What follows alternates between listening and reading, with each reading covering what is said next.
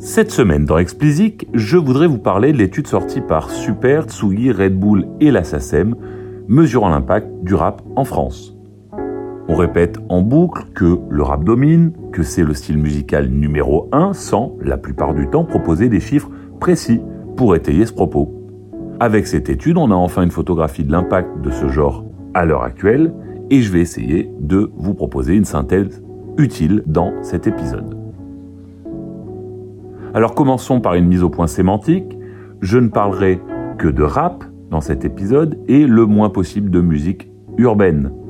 Terme que je n'aime pas, je m'en étais expliqué dans un précédent épisode. Entendez donc quand je parle de rap, un espèce de grand ensemble qui regroupe trap, drill et même pour certains classements qui comprend le R&B. Et c'est pas mon fait, c'est la catégorie qui est faite comme ça dans certaines études. J'évite volontairement de parler de hip-hop pour regrouper tous ces genres car je trouve ça en fait encore plus inexact que de les regrouper sous la bannière rap. Alors voilà pour la sémantique, c'est dit. L'étude commence par un rapide rappel de la santé du marché de la musique enregistrée en France. Particulièrement ce chiffre dont on parle hyper souvent et qui montre qu'en 2020, avec 658 millions d'euros de chiffre d'affaires, on a à peu près retrouvé le niveau de 2009, soit 660 millions d'euros de chiffre d'affaires à l'époque. La différence, c'est qu'aujourd'hui, 72% du chiffre d'affaires vient du numérique et 28% du physique. Alors qu'il y a 12 ans, on avait un peu plus de 80% du chiffre d'affaires qui était généré par le physique. L'étude a compilé ensuite les bilans annuels du SNEP pour démontrer la puissance du rap. De 2017 à 2020, le pourcentage d'albums rap dans le top 20 annuel est stable. Il est entre 45 et 55%. La tendance est plus marquée si l'on s'intéresse aux certifications. À part en 2008 où ils ne représentaient que, alors vraiment entre guillemets, 59% des certifications, et ben de 2017 à 2020, plus de 6 albums certifiés sur 10 sont des albums de rap. L'étude nous apprend ensuite, sans vraiment de surprise, que près de 90% du rap consommé l'est en streaming. Et quand on regarde les morceaux qui marchent le mieux sur les DSP, on trouve, toujours sans surprise, 100% de rap dans le top 5. Donc la photographie est claire, le rap est bien le genre numéro 1 en France. Il est particulièrement poussé par les jeunes générations et vit en symbiose avec le streaming. L'étude s'intéresse ensuite au rapport radio-rap. Et là, la situation est très différente.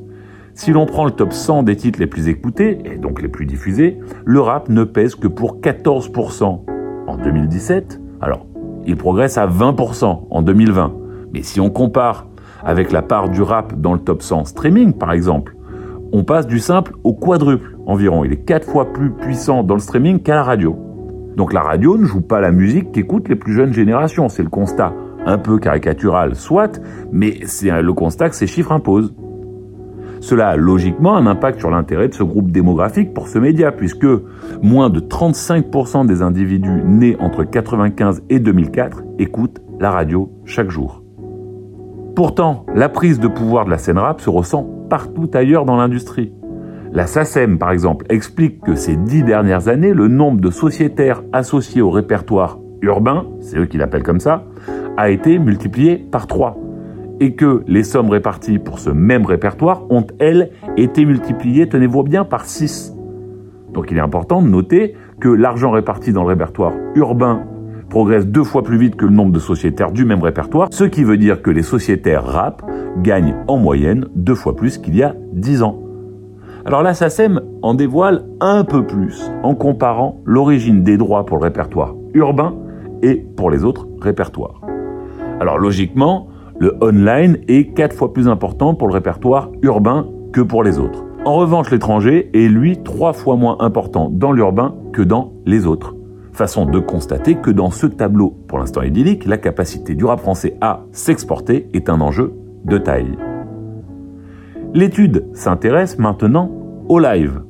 La montée en puissance du rap s'y observe nettement aussi, avec un pourcentage de rap dans les programmations des principaux festivals, qui a beaucoup grossi ces dernières années. Cette part est passée par exemple de 3 à 51% pour les Vieilles Charrues. C'est la progression la plus spectaculaire.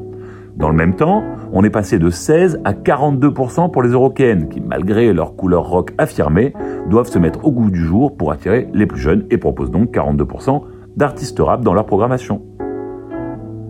À noter, et pour une raison qui m'échappe un peu, je dois bien vous le dire, ces pourcentages prennent également en compte l'électro, avec le rap et le R&B. De façon tout aussi surprenante, on apprend qu'il n'existe pas de catégorie rap tout seul dans les chiffres du live, mais que le rap est groupé avec le reggae. En 2021, c'est tout de même un peu étrange, mais bon. L'étude met également l'accent sur le fait que les festivals à la programmation 100% rap sont encore très rares, alors que le genre est numéro 1 en France. On nous propose ensuite deux sondages, un fait auprès d'auditeurs et un autre auprès de professionnels. Nous nous concentrerons sur celui qui est fait auprès des auditeurs pour essayer de comprendre qui ils sont tout d'abord et ensuite comprendre leur comportement. Alors, 9 auditeurs sur 10 à moins de 35 ans. La majorité écoute du rap depuis plus de 10 ans et a découvert cette musique via les amis et la famille. Un peu moins d'un auditeur sur 2 n'écoute que du rap ou presque et 3 sur 4 principalement du rap français. Moins de 80% des écoutes se font sur les plateformes de streaming audio. YouTube ne pèse, entre guillemets, que 12%. Les fans déclarent y venir majoritairement, donc venir au rap, pour la musique et pour le flow. Les mêmes fans déclarent s'informer sur le rap sur Instagram, 71,5%. Et ils sont d'ailleurs le même pourcentage à utiliser ce réseau, donc Instagram, le plus fréquemment. Les découvertes de nouveaux artistes se font à 35,8% sur les réseaux sociaux, principalement sur Instagram à nouveau, avec 74,5%. Les plateformes de streaming arrivent juste derrière, avec près de 25% des gens qui déclarent y découvrir les nouveaux artistes. Et en troisième, c'est YouTube avec 16,3%. Alors, Spotify est le DSP le plus utilisé. Il est nettement devant ses concurrents avec 62,4% contre 21% seulement pour Deezer, premier poursuivant. Côté concert maintenant, l'auditeur rap va en moyenne à un concert par trimestre. Côté festival, ce n'est pas beaucoup plus intense puisqu'ils assistent en majorité à un festival par an. Alors de là à dire que l'offre de spectacles vivants ne répond pas assez aux attentes du public rap, il n'y a qu'un pas. Que l'étude a l'air de franchir lorsqu'elle explique, juste à côté, que 6 interrogés sur 10 souhaiteraient qu'il y ait plus d'artistes rap programmés. Alors l'étude continue ensuite avec les interviews de professionnels du rap, que je vous invite à aller lire. Je vous mettrai d'ailleurs le lien vers l'étude complète pour que vous puissiez la découvrir dans son intégralité. Alors, si elle a, il faut le reconnaître, quelques tout petits défauts, sur lesquels d'ailleurs je ne veux pas revenir, parce qu'il n'est pas utile de s'apesantir dessus, encore une fois, ils sont tout petits. Cette étude vient, et ça c'est sa plus grande qualité, intelligemment compiler des chiffres qui d'habitude restent séparés pour livrer une photographie précise et utile de l'impact du rap en France. Il est donc central, ce n'est une découverte pour personne, mais au moins maintenant on comprend mieux comment.